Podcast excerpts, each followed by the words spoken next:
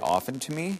It's happened on a couple occasions, but it doesn't normally happen. I can probably say that probably doesn't happen to Pastor Dan or Pastor Mike either, but um, I know in your bulletin you have it says that there, our text this morning is in 1 Timothy chapter 1 verses 15 to 17 and that the sermon title is Does No One Like Jesus? And, and that's true, right? Amen. But I'm not going there today. I, uh, I last night um, I we were at the at the Providence Rescue Mission and I shared a message and off of that last night I just it's I'm a totally different way, and uh, doesn't happen very often. But I just want to give you a heads up that forget the text in the bulletin and, and the title there, although that it works. Um, and all the songs were declaring that, and it fits right into actually the idea that, that Jesus came and we're celebrating and remembering that, that Christ came for us, and Christmas is that, that celebration with his advent is coming. And um, but we're going to go Luke Luke's Gospel chapter two, and we're going to we're going to look at the Christmas story. I know I know it's for some of you you might think it's early, but it, it's really not. Um, Luke chapter two, and the title of my sermon is "No Room for Jesus." No room for Jesus, and and that's going to be our challenge as well as um, the truth in many ways for us um, this morning. Luke chapter 2, first seven verses. Uh, I'm reading from the New American Standard. It says, Now it came about in those days that a decree went out from Caesar Augustus that a census be taken of all the inhabited earth. This was the first census taken while Quirinius was governor of Syria. And all were proceeding to register for the census, everyone to his own city. And Joseph also went up from Galilee, from the city of Nazareth to Judea, to the city of David, which is called Bethlehem because he was of the house and family of David.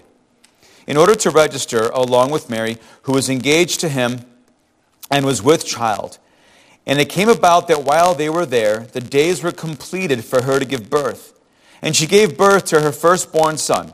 And she wrapped him in cloths and laid him in a manger, because there was no room for them in the inn.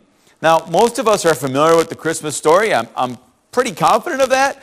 Um, at least some parts of it, um, and even the accounts of the wise men, the shepherds, and Jesus being born in a manger. And maybe some of us are familiar with the prophecies, and we're, we're, we're aware of, of some of the spoken words by the prophets and God foretelling and, being true to his word that a Savior, a Messiah would come, a Redeemer for his people, and that sins would be taken care of through this one who would die uh, for the sins of many. And, and we're familiar with that story. But Christmas is that time of year, right? It's, it's that holiday, if you want to call it, that it's that celebration that if for many of us, it's kind of unmatched to any others. I mean, for me, uh, Easter, of course, we love Easter as Christians. We know uh, on this side especially that Jesus is alive and we celebrate that. Um, he rose from the dead. But often for all of us, Christmas is that time, just like Thanksgiving and the holidays, it's a time of family, food, music, lights, and a chance for to do something that we don't ordinarily do, right? Like, well, some of us are, good gift givers, but we exchange gifts. We give gifts during Christmas. Um, and we might even be cheerful for a few weeks because it's Christmas, where normally during most of the year we're kind of like, whatever, right, Jay? You'll be cheerful because it's Christmas. as soon as I said that, he's laughing back there. So I, I had to mean something to you. Uh, Judy's affirming something as well. I, I don't know exactly what, but all right, all right. Or we do something nice, or we, or we place the change in the Salvation Army like bucket out there outside of Walmart or whatever, wherever they're stationed, right? We do things like that because it's Christmas time. But uh, that's fine. Let's put all that aside, and it's not a judgment or a criticism, and whether you do it only then or all the time or whatever. But it, it, certainly it gets ramped up. All that stuff gets ramped up, and we feel it. And sometimes we feel it so strongly it's almost stressful, right? If we're not careful. But as we meditate on Christmas, and you really think about it, and as a Christian, if you're a child of God, as a follower of Jesus, one who has been born again, who has been renewed and given a new heart, regenerated, and the Holy Spirit lives in you, Christmas is extraordinary. It's amazing, and it's an incredible time when you really contemplate and think about what's going on and what happens. God was born on this earth. Now, that's where I started last night. I, my mind just went there. Just, again, a reminder, and I couldn't get over it, that God was born on this earth. This planet, God came down to it for you and for me. The, the, again, this amazing being, the only God, came to this earth. Uh, and we remember that during Christmas. Or do we? Or do we remember that? Do we have room to remember that it's all about Jesus and that He came for you because you are a lost sinner? Do we have room for that? Do we have room for Jesus? We say Merry Christmas, we have all the greetings, we do all that stuff, but deep in our hearts and in our minds, are we focused on, uh, on that? Who else in all of human history um, divided history in half, if you will, besides this person, Jesus? You know, we live in on this time, uh, and we call it 2018 AD, although they're trying to change all these different things too with the calendar, right? Because it's, it's 2018 years approximately after Jesus came to this planet. When God was born, he was here. And, um, you know, gifts, oftentimes you give gifts, people make requests, right? Well, for Christmas, I want this. You X, Y, and Z, you, you put out your list, right? And Carrie has a really long one. But that's okay, because Harry's going to take care of her, right? And we, we often choose gifts, even if they have a list, that are really suited for that person. Why? Why? Because we know what they like, we know what interests them, and sometimes, even if they don't ask it, we know what they need. Or we sometimes think we know what they would need or they would like or what's necessary for them. And so we give them gifts on that because we get to know someone and so we, we get a gift that way. Well, God certainly did that. And that's why God gave the world his son. That's why Jesus came as a perfect sinless man into this dark, sinful world, which is what it was and still is. You know, we're so familiar with the story that and the carols and the scene of Christ's birth as the nativity scene. We're familiar with that, and all the sheep and the camels and the why they're all coming to, to worship Jesus. They were probably at different times, but we clump them all together, right? Just because we want to remember, we know and that it happened. And Christ comes, and my question this morning is how was that gift received? This gift that God, that God Himself, the gift of Himself, that He came to be with humans, to give His life, how was that gift received? We read it. Sorry, there's no room for you, Jesus. You know, some things haven't changed. Maybe not in those exact terms, but with the attitude and with our mindset or with, you know, out of sight, out of mind thing, it's, we still say, and a lot of people still say, sorry, there's just no room for you right now, Jesus. And that's what happened when Mary and Joseph are going to Bethlehem. And Someone didn't somebody notice? I wonder. I mean, if, that she was pregnant and needed someplace to stay. To stay. Our text tells us, and we know that. I mean, there's the census being taken. Everybody's got to go to their hometown, so they they head out. Listen, everybody's there. It's crowded. It's jam packed. It's not like Bethlehem's this thriving, huge city with like six Holiday Inn branches or hotels there. It's not, it's not like that. So, whatever accommodations were there, they were all filled up and, and it was all crowded because everybody went to their hometown and staying with either family, friends, or strangers, or whether they made reservations or not, uh, they were there. They were, they were filling up every space available to spend the night. No one gave up their room for Mary or Joseph or for Jesus to be born. You know, I'm just going to say, I, I really believe, as I mentioned just a second ago, that some things have not changed. Some things haven't changed. There's no room for Jesus. Why was there no room in Bethlehem? Again, it's like as I mentioned, there's there, there the census is going on, and there physically simply isn't any room for Jesus to be there. And so Mary is forced, if I could use that word, because of the context, the situation, the environment, what's going on, the census, she's forced to give birth to Jesus somewhere off on the side. I don't even know whether some people it's a stable, where there's a trough. We know there's a manger. I don't know what was there, what animals were there. No, no, no one knows exactly how much hay there was, how cold it was, how covered it was, or how exposed it was, or if it was in a dark corner, how dark it was, or if there was any light. We don't know exactly. The point is, there was a manger, there was a trough of some sort in that area. And Jesus was not born in that trough, but he was eventually placed in that trough in that manger. He's put there.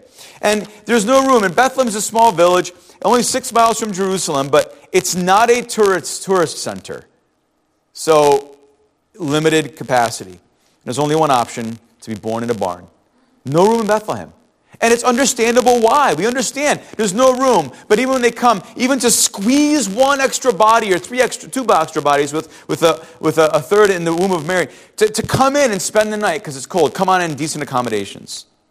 Go figure. God, the Almighty, the all powerful God, and he, so quietly and so humbly, he comes into this proud world, and the Lamb of God is born in a feeding trough that sheep ate from. Is it a coincidence? It's an amazing thing, I think, how God works. That the Lamb of God, the, the great shepherd, the good shepherd, who would be the good shepherd, he's born among these livestock, and he's born in a place where lamb, where sheep feed from.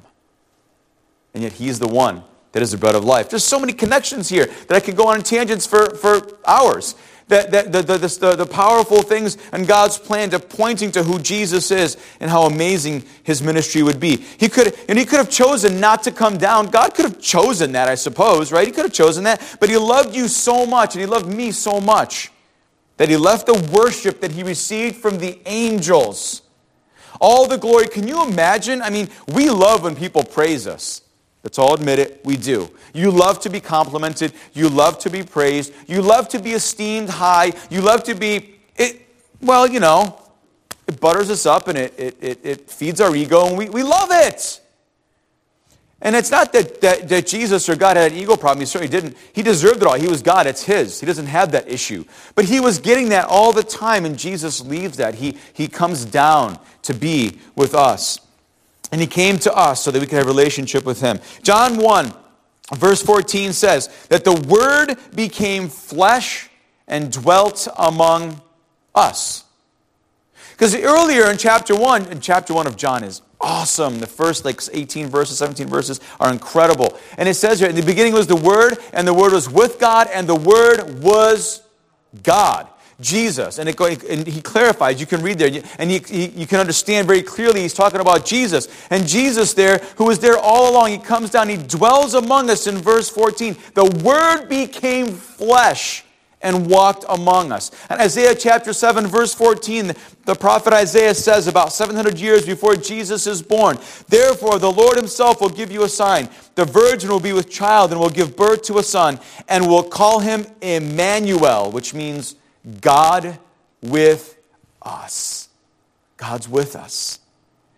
Man was created for that reason. Think about it. God created to have fellowship with Him, that He had relationship with Him. And, and as I mentioned earlier, many religions strive to get to God, and all the while, God's already come.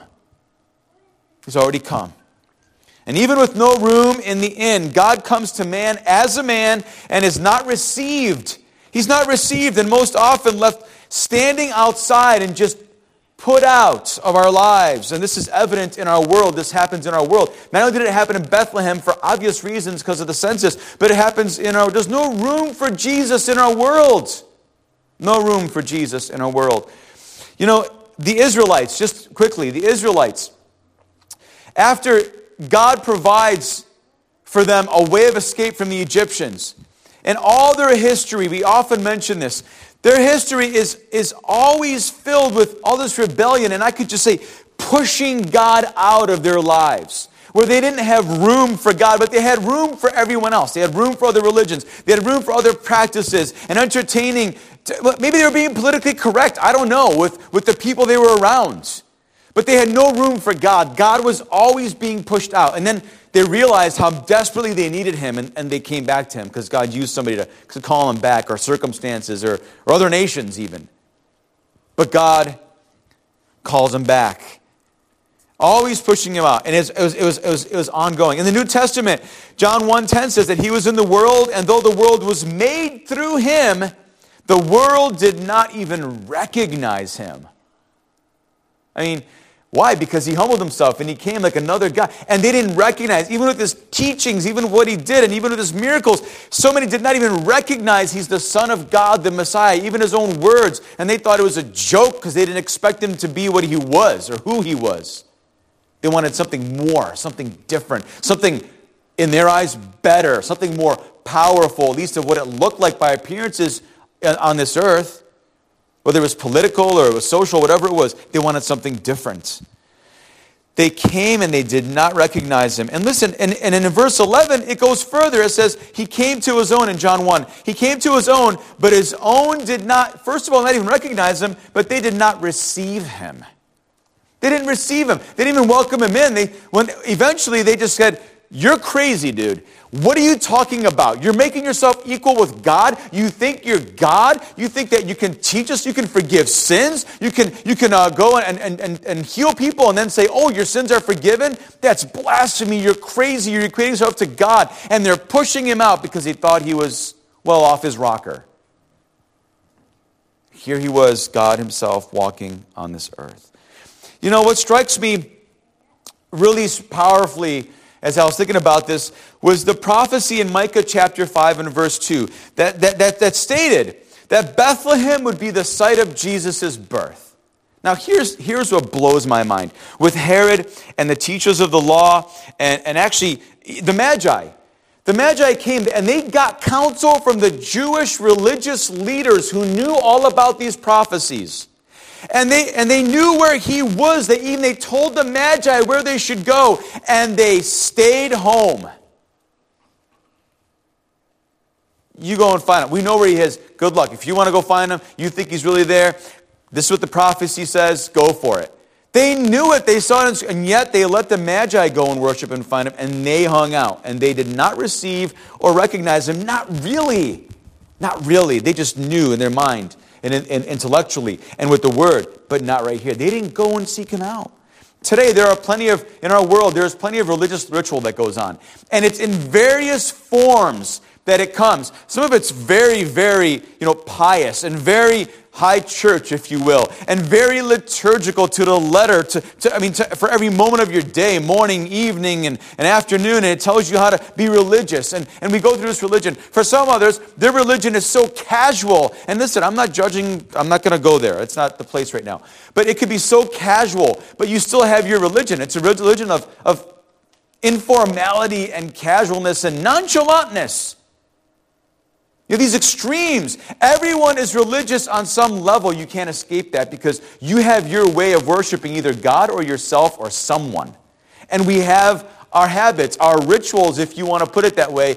How does your day look? It looks pretty much the same every day, doesn't it? I mean, generally, with the variations in your workload or what happens in work or in your family, but it's your, your, your patterns, we're all, and, and even in our worship, we have patterns, and it, it's okay right? But there's all of these, and, and yet we know that everyone knows how to be spiritual. They know how to, but there's still somehow Jesus is left out on the perimeter a lot of times. The philosophy and the standards of the world today, they make no room for Jesus. Get all you can while you can. Isn't that, a, for some people, a philosophy or a worldview or, or a thing that drives them, that, that makes them go and, or how about live it up? Do whatever you want. Live life up. That philosophy is so strong. Do what's best for you. You can take care of yourself.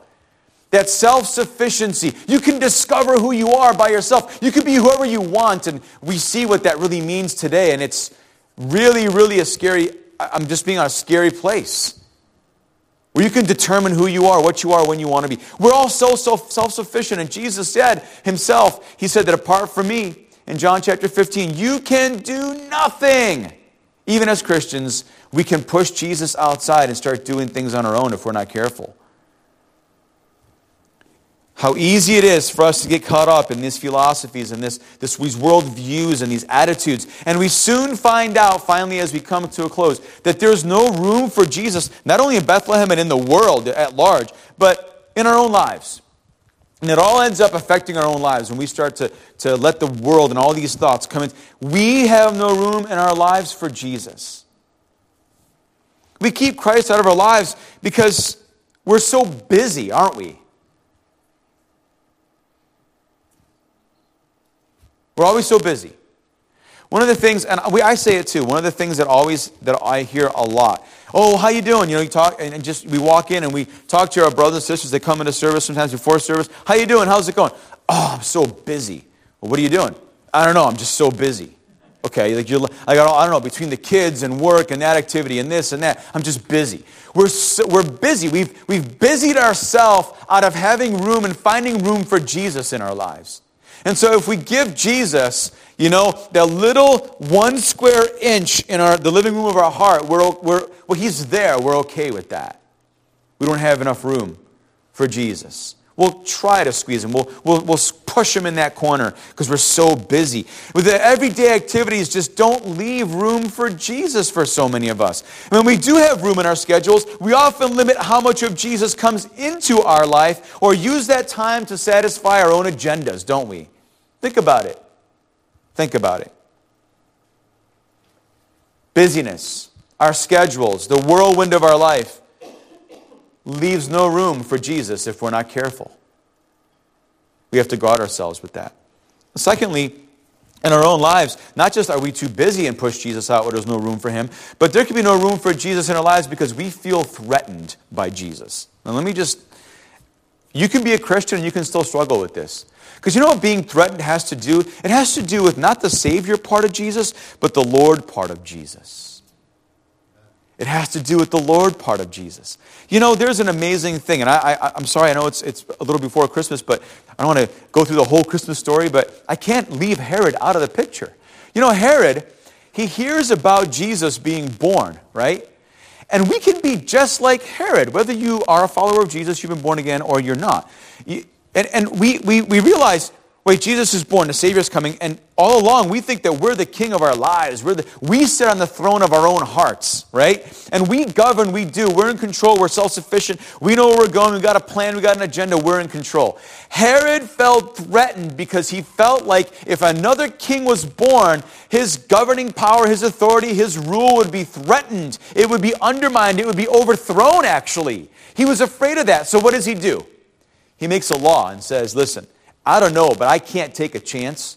And I can't take a chance because if there's another king. And so any baby boy that's two years old or under, get rid of them. Just take care of them. Let's annihilate them, and I'll take care of that threat. Don't we do that? And I, I don't mean that in how Herod did. But we do the same thing. We make up this own little rule in our heart. Then anytime we feel like the lordship of Jesus comes into our life and he starts to, and he's supposed to, by the way, I don't want to use the word, but he dictates, he, he, he guides us, he tells us, he instructs us, he commands us how we ought to live our lives for his glory and for always for our good, always. And we get all messed up and we start saying, you know what? And all of a sudden we compartmentalize. Now, maybe I'm talking for myself and it's very subtle. And we say, well, anything that has to do with that aspect where, where, where, where, where he's coming and he's threatening my, my own sovereignty in my life, I'm going to just shove it. I'm going to take, I'm going to get rid of it. I'm, gonna, I'm just going to get rid of it. And, and we ignore it or we push him out and we don't leave room for Jesus because Jesus isn't just Savior, He's also Lord. And Herod felt, felt, felt threatened and we feel threatened sometimes because, and, and the world and people and humanity feels threatened and they're afraid to make room for Jesus in their lives because when He comes as Lord, we love to be in control. Well, I'm going to ask you a question about this idea of being in control. How's that working out for you?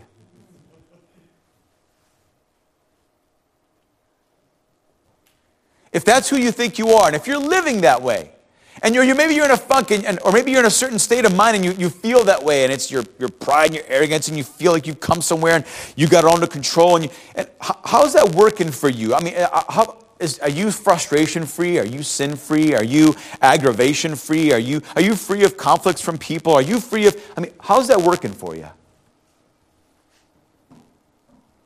We love to be in control of our destiny, of our finances, of our relationships, of our passions, our desires, things we want. And when Jesus comes and he has to be given not just a part of a room or the best room in your heart, but your whole heart. You're the innkeeper of your heart.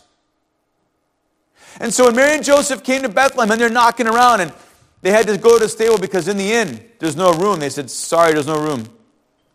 Are you going to respond the same way because you feel threatened, because you know that Jesus is Savior, but He's also the Lord, the Master of the universe? We leave no room for Jesus in our lives as well, and because we're prone to fail and sin. Because we're messed up. I'll just say it the way it is. Because we're messed up. Even if you're a Christian, you're, God sees you amazingly, but we're all we're, we're, we're imperfect. We sin, right? We feel that we're not worthy to be with God. After all, he's, he's holy, He's majestic, He's awesome. We sang about that, we read about it, He's awesome. And we say that, we say that He doesn't really care or sympathize because look at where I am. Well, let me go back then. Maybe you don't struggle with the control thing, but maybe you do and you feel threatened. Well, how's that working out for you? Because you're, you, you're, failure, you fail, you're, you're prone to failure and, and, and sin in your life. And yet, that's exactly why he came to seek and to save the lost, to pull us out of the mess, because we're messed up, to pull us out of that mess, and to, and to, to save us from our sins and, and the wrath of God in eternity without him, and that we might have a life that's abundant even here now. He came in the manner that he did, God Emmanuel incarnate, so that, why? So that, so that we, can re- we can relate, he can relate. We, we can understand that he understands that he was human and he felt everything we feel and, and like like him and like us he went through everything we went through he identifies us with us through his humanity. The angel, angels announced, as I mentioned in Matthew chapter 121, that he will be called Jesus because he will save his people from their sins. He came for that reason. So if you feel like there's no room in your life for Jesus because, well, you're not clean and, and there's sin in my life and it's not right, well, you're the innkeeper of your heart. And if he stands at your door and knocks, open it up and, and he'll come in and, and, and he'll clean up your mess. No one else can do it for you. They might tell you through religion or rules and legalism and everything else. They can't clean up what's in there. Only Jesus can once he comes in. My question is this morning will we be like those who came to Jesus? The shepherds, they came when they heard about Jesus, and what did they do? They came and worshiped, right? And once they, they discovered it was Jesus, they went and told everybody. The Magi, they came, they traveled from thousands of miles away, and they came and they brought gifts to him because they recognized him as that he was a, a newborn king. And they, they teach us that no matter how far from God we are, or how little we even know about him, maybe, if we will find him if we seek him, you're going to find him. You're going to find him. This Christmas, in this Advent season, as we're preparing for Christmas, will you take time? Will you make room in your schedule, your agenda, your mind, your heart, your life for Jesus to come in and to dominate and to rule and to light up, if you will, your life, your heart, your, your season? Here's the thing Jesus already came once, and we celebrate that at Christmas, but he's coming again, and it's not going to be in a manger or it's, gonna, it's not going to be so quietly and unannounced or, or announced only to a group of shepherds and maybe the Magi revealed. He's going to come in glory. And when he comes again in all his glory, power, majesty, every eye in all of creation is going to see him, the Bible says. And here's the beautiful thing going back to John chapter 1 and verse 12. When he comes on that day, the cool thing is, is that to all those, as John says, to all those who believed in his name, to who, those who received him, he gave them the right to become children of God. And what happens then? They go on to be with him for eternity, forever and ever and ever. So Christ has come to you, and today he's coming to you. He's knocking on your heart. You're the innkeeper of your heart and of your life. And is there room for Jesus? Or will you say, sorry, there's no room for Jesus. Maybe you've never asked Jesus to come into your inn as your Lord and your Savior, to forgive you of your sins and to take residence in your life and to be your Lord. You can do that by simply confessing your sins and asking Him to come. And you invite Him in. You open that door. He doesn't force it open, you open that door. He's knocking, but you got to open that door. Maybe you have done that. But for some reason, you've taken Jesus and you kind of shoved him and over here and over here, and there's less room for Jesus and there's more room for other people or agendas or yourself.